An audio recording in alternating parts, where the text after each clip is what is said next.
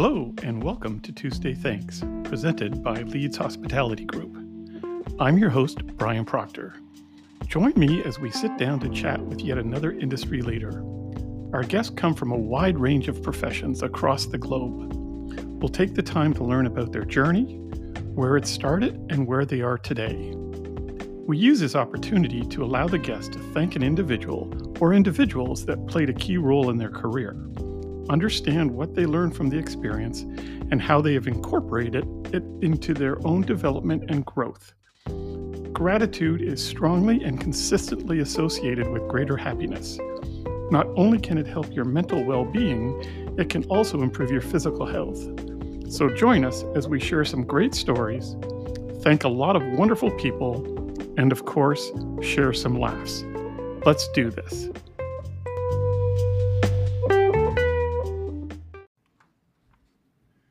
Hello, and welcome to another episode of Tuesday's Thanks. I'm excited today to be joined by Paul Wischermann, founder, president, and CEO of Wischermann Partners.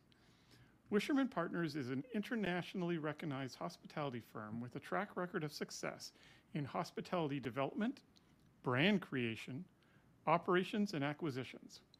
With over 40 projects developed, Wischermann Partners brings a unique mix of knowledge, experience, and insight into hospitality management, development, and acquisitions, specializing in upper upscale and luxury segments. Paul, we have a lot to cover today, so let's dive right in, and thanks so much for being on the show. Well, thank you, Brian. It's a pleasure to be here. Well, I've had the pleasure of working with you on a couple projects back in our old Starwood days, so maybe we'll get into that a little bit later. But let's dive right in, and I understand that you come from a family of hoteliers and hospitality-driven people. So how did this all begin with you in the hospitality field? Well, it definitely started with a family. I'm Paul Wischermann III, you know, Grandpa Paul, Dad Paul, and I'm Paul. And when I was 6 years old, my grandfather told me I was going to be a chef. What else is there? And so I never had a career choice. Right out of high school, I became a chef. And people asked me, you know, whatever else I wanted to do, I didn't even think about that. So it was always pre-planned. And today my daughter is in the business as well. So we are going on 4 generations of hoteliers. That said, I, out of high school, became a chef. I did a typical apprenticeship as a chef, and actually it was at the Sheraton Hotel in Essen, which was one of the flagship properties in Europe during the time. And, you know, after that, you continue your career and you went to the Michelin star restaurants. So I actually know how to cook, and I worked in a few Michelin star restaurants. And, you know, you asked me to recognize some people along the way. So the first one I do want to recognize other than my first head chef would be my second one, and that would be Herbert Langendorf. He was the executive chef at Die Ente vom Leh, which was one of the top 10 restaurants in Germany at the time. And it was at the height of all that fancy cooking going on. You know, I remember within a year, we were sold out, or not sold out, I think 4 times. And we were 25 chefs in order to cook 60 dinners. So it was murderous. But having said that, what I learned from him was, yeah, hard work is important, but you have to show up. You have to show up every day, and you need to execute on a consistently high level, and mistakes aren't allowed. You know, you can't have a good day and then the next day you have a guest who didn't enjoy your food. You don't get a second chance. So that was tough cooking, literally. But it also prepared you for a lot of the things along our way in our industry, which aren't always fun, but which are necessary to have success. So if you go back to those days, you said 25 chefs to prepare 60 covers or 60 meals. So Is that dinner service only? Are you working 7 days a week at that point, or Luckily, this business was owned by a very large company, and it was a prestige project. So we were actually off on Sundays and Mondays. But in terms of that, yeah, we had a new menu every day. We wrote, there was nothing left in the refrigerator house. It was always delivered in the day, for the day. The only thing which was there might have been a sauce. But we worked 8 o'clock in the morning to midnight. And if you were lucky, you got a break for an hour, hour and a half in between shifts. Not that lunch service was there. There was no lunch, but you had to prep through lunch, and then you might have a break before you prep for the dinner service. So yeah, it was, after 1 year, I was fourth in longevity out of a staff of 25. So it was tough. Wow. And so you're learning basically that menu every single day. So the instruction level had to be unbelievable from the chefs and the sous chefs, I would think. That's true. But the fun part was also, once you were there for half a year, and you were already one of the people who were part of the culture, and you got to partake in the creativity also. So it was tough, but you were definitely... You know, when you go backwards and you look at that, it was probably one of the most rewarding things throughout my career.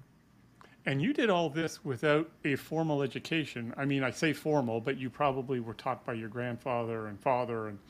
And then all of, like, you started out as the lowest of the low, like a committee, well, or? No, yes, but beforehand, that's where I jumped over that. I did my apprenticeship, a 2-year chef apprenticeship at the Sheraton Hotel in Essen. So I knew all the basics, but not at that level. Yeah. Yes, I did start as a comedy cuisine at that restaurant. Exactly. Wow. As I said earlier, you and I have worked together on some projects that you were developing for Starwood, and I did not know this of you. So this is fascinating. When I started to stalk you online, or like I like to say, research, I saw all the terrace restaurant, the Nasserhof in Wiesbaden.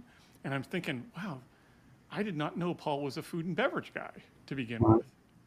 Still am. That's fantastic. Gotta have a passion about that. Yeah. So how many? I know the terrace was a 2-star, right? And the Nasserhof was a 1-star. Are those the two best restaurants that you worked in throughout your career? Yes, and afterwards I switched again. This was all in preparation to take over the family business. I switched over to the hospitality side. I became a visiting student, went to Cornell, and that's my connection to America. I met my wife there, first wife, and the mother of my daughter, and convinced them to move back with me, her at the time, moved back with me to Germany, and we got married. And that's when I worked in the family business. I did that for about 5 years, ran the property, which is still part of the family, as a GM. That's the Park Hotel Oberhausen. Today, my sister is running it. It's very, very successful. It's one of those 4-star hotels with quite a bit of food and beverage. It's a very recognized property. And then, you know, yeah, the world was too small at home, or at least I thought so. And I had to branch out and get into the corporate world. And, you know, sometimes opportunity happens just by being there. I became, the day I left to the next week, I became a director of sales and marketing for 30 hotels in Europe. Again, it was a relationship with a person I had. I did this, and all of a sudden I was jumping in. I had a pretty good education on the marketing side from my side at Cornell, but it was literally trying to teach everybody how to write business plans, how to build a sales organization. And that was by doing. And I think I was 28 years old. Wow. So the first real corporate job, through this relationship, I got involved with Carlson Hospitality. And they had a relationship with Radisson, which became Residor in Europe. And my professor from Cornell was actually on the board for Residor in Europe.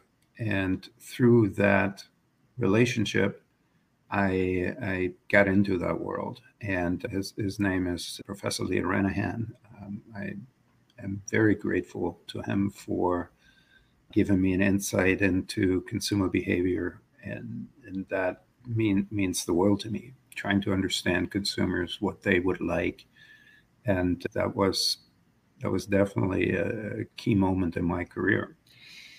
Because of that, I got the opportunity to introduce a mid-level or upscale brand into Europe. That was called Country Inn and Suites by Carlson. Today, I think there's over 500 of them. At the time, you know, in a typical franchise organization, the way they were, they looked at the opportunity, they thought about it, it's a master franchise over there, so why don't we do that? They joint ventured, but they really didn't put any capital behind it. So quite frankly, pretty adventurous at the time. I was 29 years old, and I was told to, you know, build hotels all over the country, and I didn't really have any money. But miraculously, within 3.5 years, I had 6 hotels up and running. We made $1 million of profit and shipped those back to the States. So needless to say, the family liked me quite a bit. That was a meaningful contribution to that startup chain. And I was one of their young executives to be part of the overall team. You know, worked too much. My wife, I alluded to earlier that she was my first wife. I got divorced. They moved back to the States, and I didn't want to have a big pond between my daughter and myself. She was 4 at the time. I'm now in the United States for 25 years. And I started working for Carlson here in Minneapolis as a senior vice president, and I had my own startup company called Carlson Lifestyle Living. That was a mixture between, you know, upscale or upper upscale hospitality and residential, and it was supposed to be for the retiring baby boom population. And we started developing a resort in San Antonio, Texas. We had one in design in Savannah, Georgia, and in Phoenix. And during that time, I reported to Eric Danziger directly. I was one of the brand presidents, although only a senior VP, very small organization. And I had the pleasure of interacting with Eric, and he would probably be the third person here I want to call out. You know, Eric is very much a relationship person, and I was at the time very German. I had to, you know, be told that it wasn't only about the business model or only about the success, but it was really about relationships. And he helped me to understand that I had to work the halls. You know, work in the halls to me meant like, hey, I'm stealing somebody else's time where they could be working. And but it was amazing. It was really very eye-opening, and Eric taught me a lot. So till today, sometimes we don't see each other for a few years, but when we do, it's a very, very, very warm embrace every single time. And he certainly helped me to become a better leader. So he's been mentioned several times on this show by multiple people as being somebody who really forged a lot of careers, mentored a lot of careers, and to your point, really put the emphasis on the relationship aspects of our business over the nuts and bolts, which I think you'll say as well, you know, that'll come.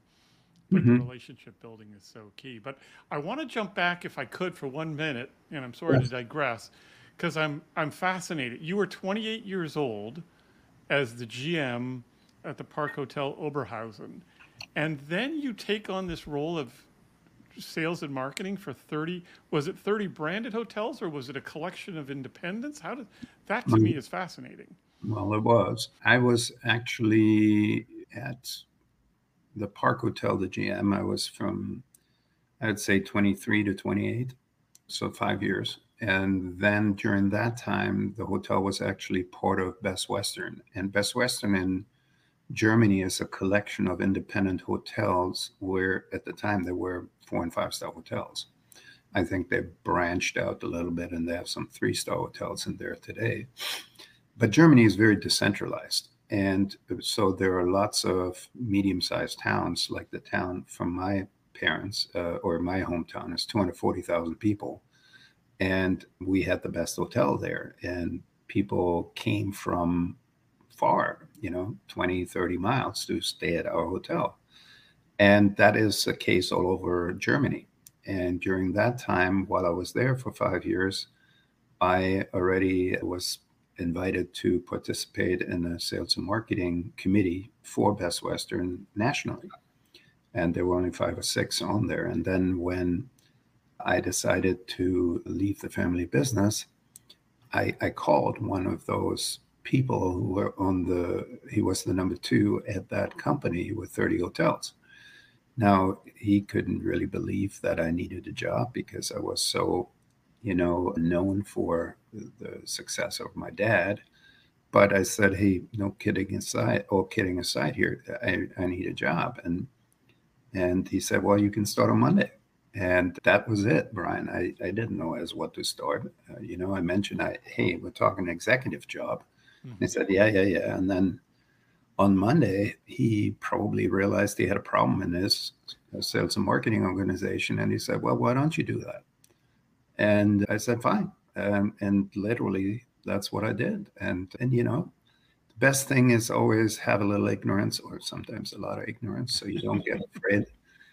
I keep telling that a lot of young people, if you always consider all the things which can go wrong, you'll never go for it. So, and that was, like you said, baptism by fire. And when I tell you I did that, I drove during a year, during that time, 35,000 miles, 40,000 miles. And on top of that, I flew, quite a bit as well. But as I've always been able to do, or maybe that's where I started, I learned I can't do it all by myself. So I backfilled and hired people, and I had that organization ready to go. And I did that only for about 1.5 years, because then I moved on into a development role. Yeah, that's amazing. How difficult was it for you to leave the family business when you've got a family that's entrenched in a community, entrenched in a very successful operation? How do you say, guys, this is nice, but I need something else? Was that a difficult dinner table discussion, or did it come easy? It didn't go down that way. We had an argument. Oh. And so the argument was that I basically told my dad it was time to retire. And, today I have a different perspective on that. He was, 50 years old. And, we didn't talk to one another for a year. And I have to tell you, that was the toughest time of my life. I am very thankful to my dad for everything he's done for me, and my mother too. But I left. I just left. And that was tough. Wow. Yeah. Well, especially, and you're so young, right? You're 28 years old. I mean, my daughter was 1 month old. Yeah. Oh my goodness. I mean, the rest of us, we all wanted to be, like I wanted to be a GM. My goal was to be a first-time GM by the time I was 30. You had already been there, for 5 years at 28. So that's amazing. So again, I apologize for digressing. I think that's a fascinating story as to how you left a successful family business and then throw yourself into sales and marketing, which sure, you can learn what you learned at Cornell and the sales and marketing of your own property, but then to lead that effort for 20 to 30 properties, that's a big jump for anybody. Well, at the end of the day, once you know how to write a business plan and you come to, it is like, we still do that today. You get presented with a new property and you need to get your arms around it. So it's a lot of listening and a lot of planning. And then you need to figure out what are your strengths and weaknesses in a competitive environment, and then how can you execute against that? It's not really rocket science. It's just a lot of hard work and organizational effort. And, that's more than anything what we had to do at the time. Coach the right people, make changes where the right people weren't there. Again, it's not different than today. The different part was those were 30 hotels. And I can tell you, of those 30 hotels, 25 needed, desperate help. So, I would say we made a huge impact.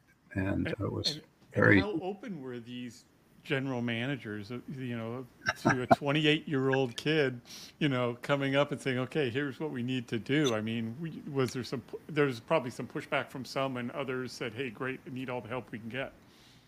Well, the good news was that was in Germany, Brian. Yeah, in Germans, you can tell what to do. you know, and then they can complain about it, but at the end of the day, they have to do what you tell them to. That, by the way, is part of why Germans are being called very effective, you know, and because there is not a lot of, hey, let's talk about it. Another, I didn't say they're the best managers, but efficiency is certainly something which comes through that. Mm-hmm. Okay, so all right, so let's go jump back forward now. And again, I apologize for going back, but I just thought it was great. So now you're at Carlson, you're over here in the States, yep. You're rolling out the brands.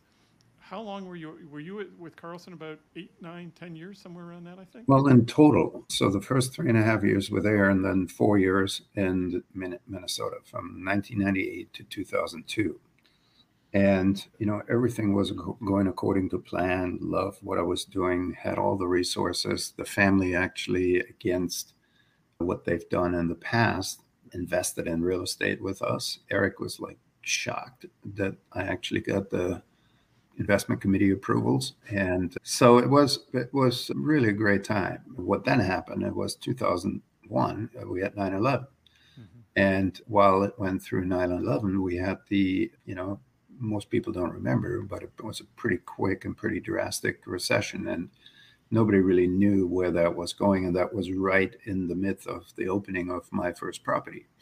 And so they came to me and said, hey, Paul, we need to make money in the year for the year. We love you.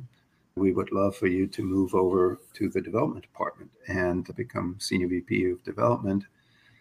And I just couldn't wrap my head around that. Development in that role doesn't mean development. It really means selling franchise and management agreements. And then I wouldn't be part of the execution of it either. You know, beforehand in my startup, I had my own management company built already. I mean, I shot HR videos. So I quit in that recession. It took him 6 months to accept my resignation. Seriously, it was quite a, I said, what is there not to understand? I'm leaving. And it was interesting, but very grateful. If I were to see Marilyn Carlson Nelson today, it's the same thing as with Eric, a very warm embrace, and still a lot of good colleagues from back then. And I was definitely given a chance. And keep in mind, for somebody who comes from Germany over here, being allowed to build multi-million-dollar resorts and leading the effort was quite a, you know, education, and prepared me for what was there to come. You know, at the end of the day, I left because I also had to go through this strategic planning effort all the time with what is on strategy for the board and where does the company want to go. So I had, I don't know, probably 15 or 20 great deals, which I worked on, and I only got approved 2. You know, very frustrating. And particularly if you want to grow faster than the organization does. So I said, again, with a lot of ignorance, Brian, you know, the open marketplace will want those deals. So how hard can it be? Well, I quit in the recession. My boss at the time, Eric, had left. Jay Witzel called me nuts. He said, you're crazy. It's a recession out there. And I said, well, let's give it a go. And that's how I founded Wischermann Partners. And that was in November 2002. You know, the initial days were tough, and everything takes longer than you think. I actually had to refinance my house twice. I remember that. And but it worked. And, you know, at the beginning, those were development consulting deals. I think until today, there's never been a month where it didn't generate any kind of income. And that was something I was pretty proud of. But, you know, obviously the builds start continuing. I didn't want to sell my Mercedes, you know, so as a German, you got to have some pride. And so that's how Wischermann Partners was started. And now really the next chapter came while there were some moments of desperation in there where I probably could have taken an assignment to some select service brand or something like that, which I probably would have taken at the time, but I didn't. And we wound up on the full service side, and that was with a Sheraton hotel. And I have to really thank Starwood as an organization that they accepted me as a manager for that. So at the time I got married again, that was what my wife was in the business, and it was a husband and wife team. But it was only a small hotel, only 150 rooms. And then she was more on the operational side. I was on the development side. And we did our first hotel, and was near a hospital. And, you know, Brian, the one thing you know us for is our operational excellence. And so we've always done that. I've never known anything else. You know, again, back to German efficiency. I can't even fathom if I have to spend half my time apologizing for something I should have done in the first place. Mm-hmm. Right.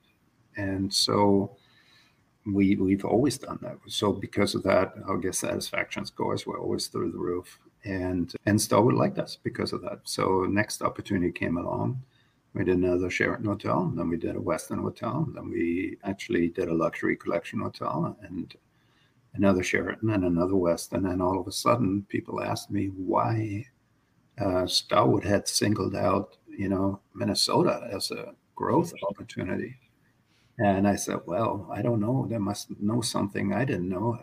I couldn't hardly say that it was me. You know, I was just trying to make a living in my backyard. It was easier than traveling elsewhere. But all of a sudden, Minnesota wasn't anymore an appendix to Chicago. Like literally, that's how the Starwood organization looked at it. But it got its own viability. So, you know, over time, we've done over 10 hotels in the state of Minnesota, and the brands, everything from, like I said, Westin, Sheraton, Luxury Collection, Aloft, the W. We were involved in all of those. And then, you know, you build relationships and they become stronger. And I certainly have a long list of your former colleagues to thank here. But, you know, we all of a sudden had hotels in Chicago and Detroit and Columbus and Hartford and Charlotte, Atlanta, Nashville, Jackson, Mississippi, of all places. And, you know, your development team liked us too, because we could take a deal which wasn't really baked yet and turn that into something. So we did a lot of ground up development. Mm-hmm.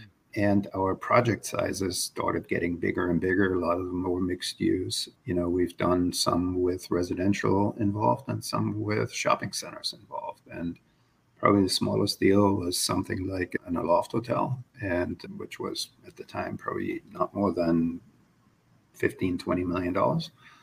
And big mixed use projects. We currently have one on the drawing board for $300 million. So, and we did back then too. Our fourth hotel was a $125 million Westin hotel. So very involved on the development side as well. I would always say we have two lines of business. One is the development, hospitality development consulting part, and the other one is hotel management.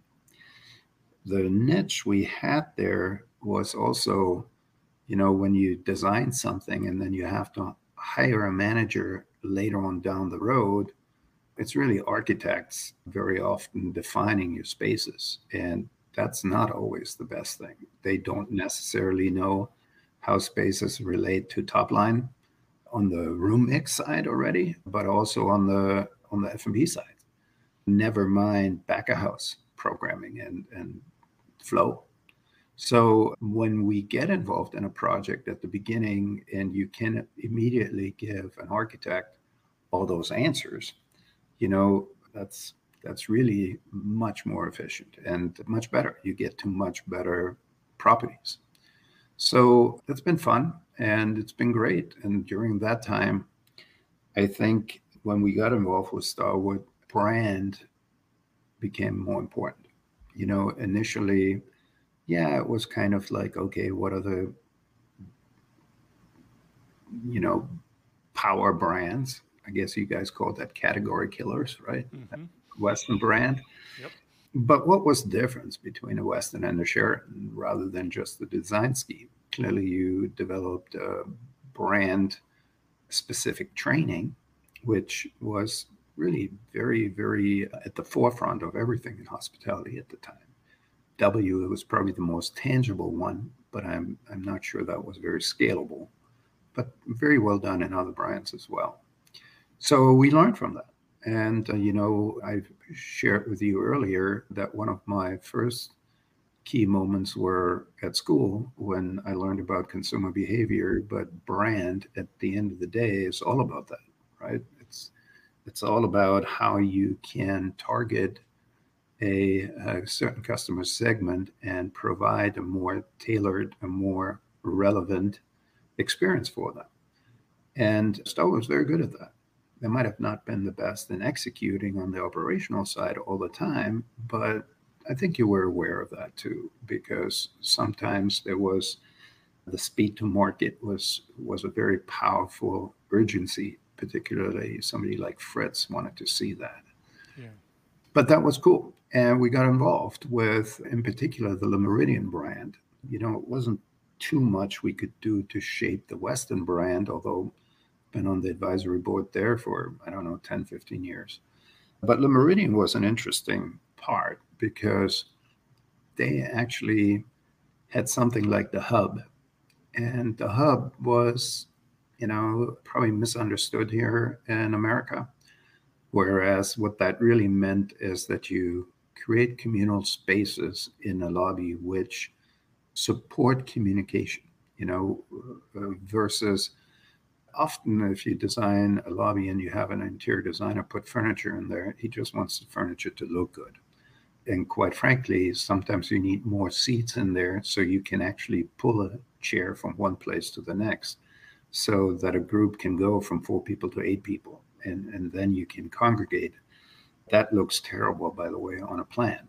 So, but we learned that. I can tell you, when we opened our first Le Méridien Hotel in Atlanta, I sat at the bar at 10 o'clock at night to just watch the behavior of our guests when they arrived. Let me tell you, there weren't too many places where people go in, check in, and at 10:30 at night, come back downstairs to the bar and to have a drink.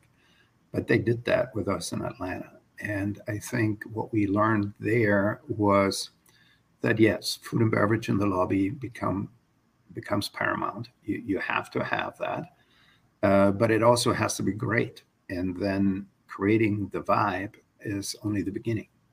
So branding, property, on-property activations, all of that came out of it. And we, at that time, and I think if I look back, Brian, this is over 10 years ago, where we made it mandatory at every single one of our properties that we have on-property marketing expertise. So it started out with a marketing manager, but then we realized it's not just one person. We have to train operations there too. And it was quite a bit. So at one point, we ran 4 Le Méridien hotels.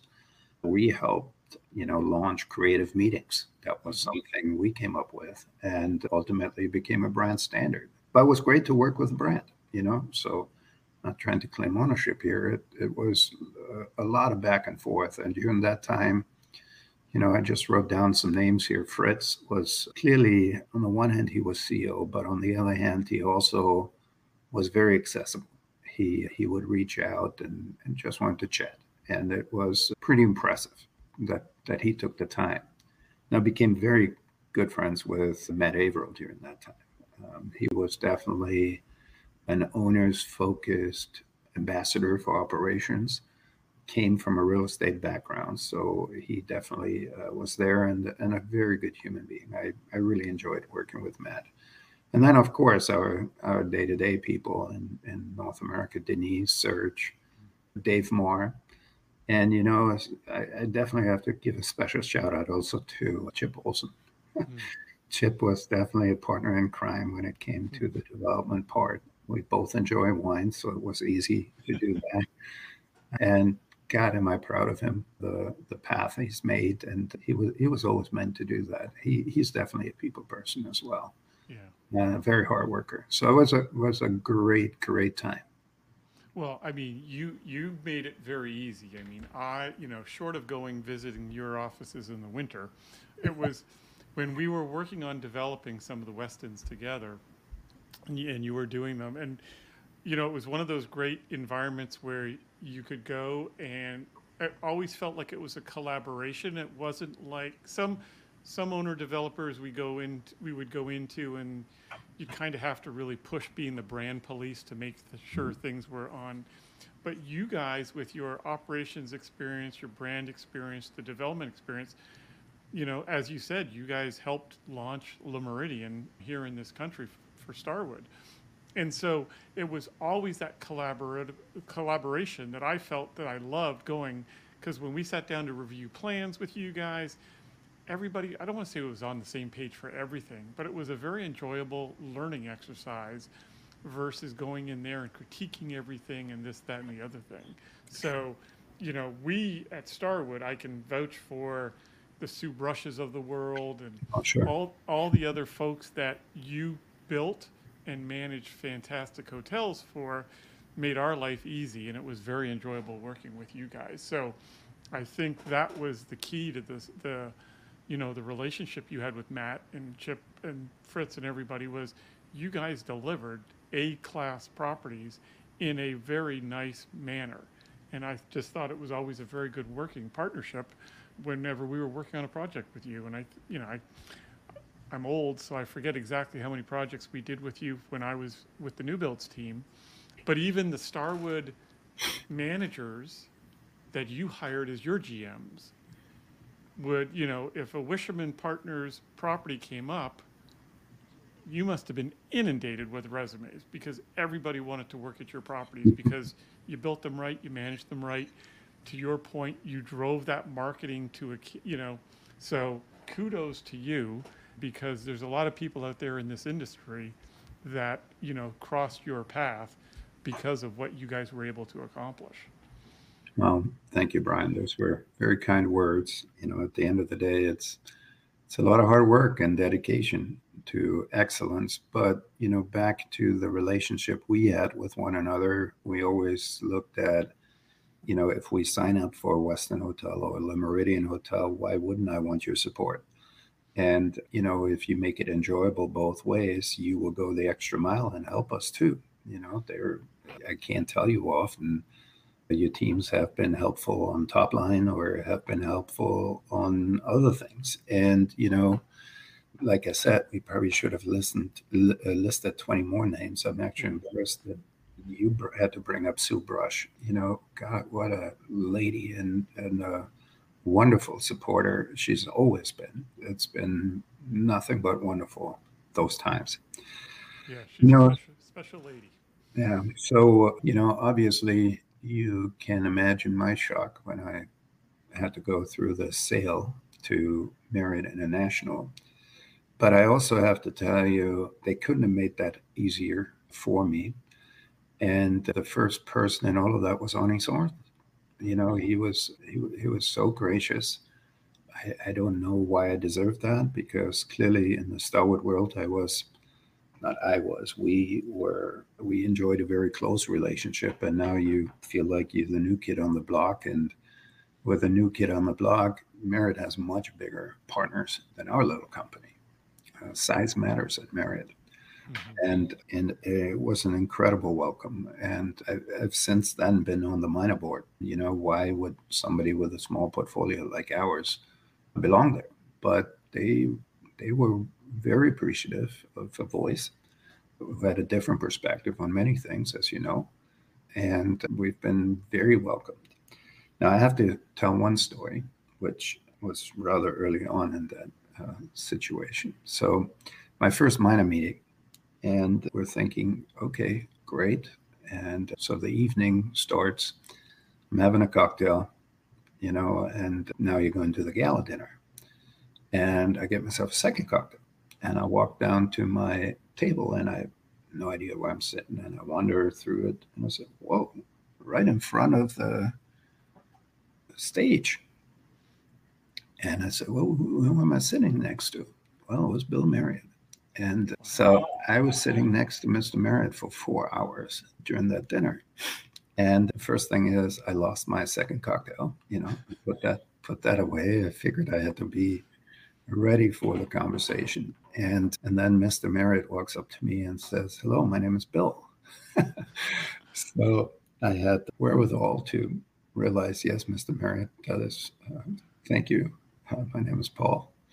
So we had a nice chat, but I have to tell you, what a wonderful conversation it was, and going back and forth. And on the one hand, inquisitory, because he definitely wanted to learn about the Starwood brands, and that was the purpose why I was sitting next to him, I learned later on.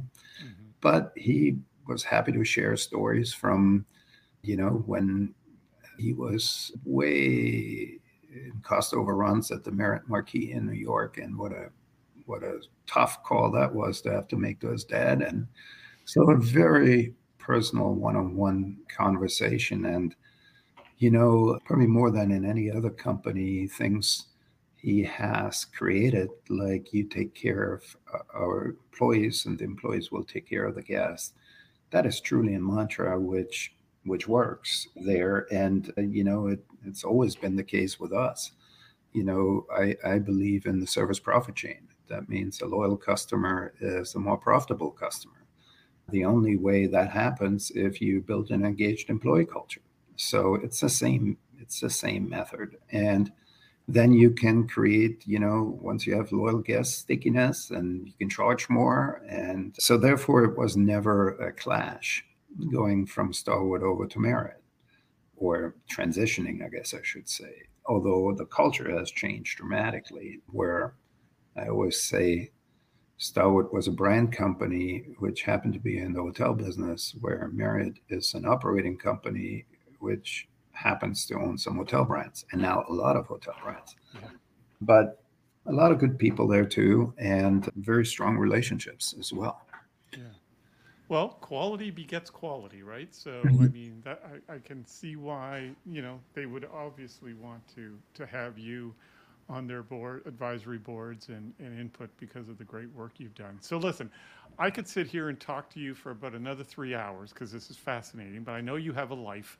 So, you know, it is Tuesday after all, and, you know, you've thanked a lot of great people, the Eric Danzingers of the world, Fritz, the Carlsons, your professor, the Matt, Denise, Serge, Dave Moore, Chip, so many people. Is there anyone else that comes to mind, or that you still want to get a quick thanks into, and then I'll let you get on your way? Yeah, it's probably looking forward. I think that's a little different. You know, it would be my team, and they put a lot of trust in me, and I'm right now probably trying their patience, because we're reinventing ourselves again. You know, we're pivoting. I do believe there is an opportunity in independent luxury for us. We're working on projects currently in the Caribbean, in Europe, and we've built a strategic alliance with Leading Hotels of the World. And again, people taking a flyer on us, you know, where we really haven't worked that much together, but Shannon Knapp, the CEO at Leading Hotels of the World, a visionary executive in our industry, has really transformed Leading quite a bit already. I think you will hear much more about that. But then, Brian, when I met my team, you know, it is about how do you connect positioning and guest experience all the time. And, you know, it is about creating meaningful hospitality. And so rewriting service culture, you know, rewriting operational blueprints for our properties. That doesn't happen just by me saying, hey guys, I think we need to try a little harder. You know, no, there's a lot of hard work in there.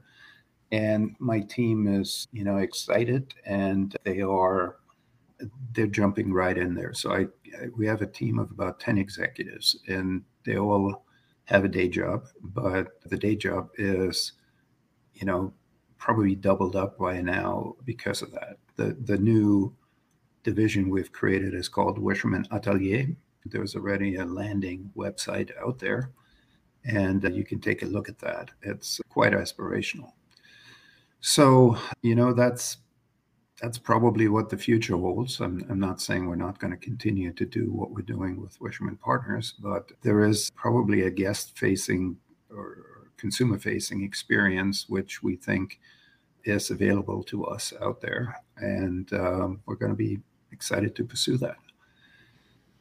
Well, that's fantastic. I love the way you're always on the forefront of these cutting-edge new things, and you're always looking for something new, whether it's within the brand or in this case with that luxury independent, because I agree the luxury independent segment right now is wide open. It seems to be very, handling everything that's been going on very strongly. People are looking for that special experience versus, the brands. And, the other thing I like about luxury these days is you can afford to have staff on board. And I'm not, dealing with, one person trying to handle the needs of 55 guests type of deal. So I love that. One more thing, people to thank, it starts with my family. And, I mentioned earlier my parents and my dad, too. They've been very, very supportive of me every single time. Thankfully, they're both still around. They're 82 years old. Oh, wow. And I get to enjoy spending time with them. But there was always this unwavering support. Again, I mentioned I'm thinking about the future there as well. And I have that same support from my daughter. Now, you might think, why am I doing what I'm doing? And, at the end of the day, I did some soul searching there. And, I landed at this, I'm not sure it's wisdom, but at a saying. And how long does it take to build a great company? And, I came to the conclusion it's more than one generation. And so what I'm doing right now, and I'm not thinking about retiring, I'm still fairly young, but I certainly want to write the next chapter and help my daughter realize that down the road. So 4 generations of hospitality or hoteliers is in the works, and we're very, very excited about the future. Yeah, that's exciting, and it will continue to grow. So kudos to you on that. I mean, again, 4 generations of a family in the same business. Now, are your parents still back in Germany, or have they come over here with you? No, everybody's in Germany, but my daughter. My daughter lives here. She lives in Brooklyn. She is part of a boutique hospitality, luxury hospitality chain, and learning the business right now, and it's fun. That's excellent. Well, listen, like I said earlier, I could continue talking, but I know you're busy, and I can't thank you enough for setting this time aside. So I'm going to end like I always do, folks. If it's Tuesday, let's get out there and thank some folks. They're going to really appreciate it, and you're going to feel good doing it. So once again, Paul, thank you so much for being on the show. I really, really enjoyed this talk. Thank you very much, Brian. You're a true gentleman.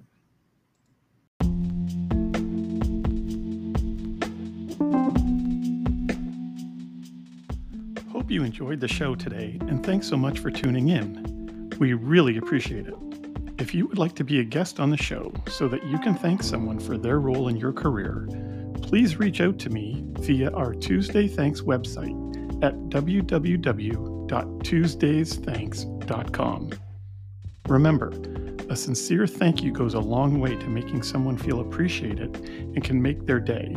So until next time, be well, be safe, and please don't be afraid to tell someone thanks. Chat soon.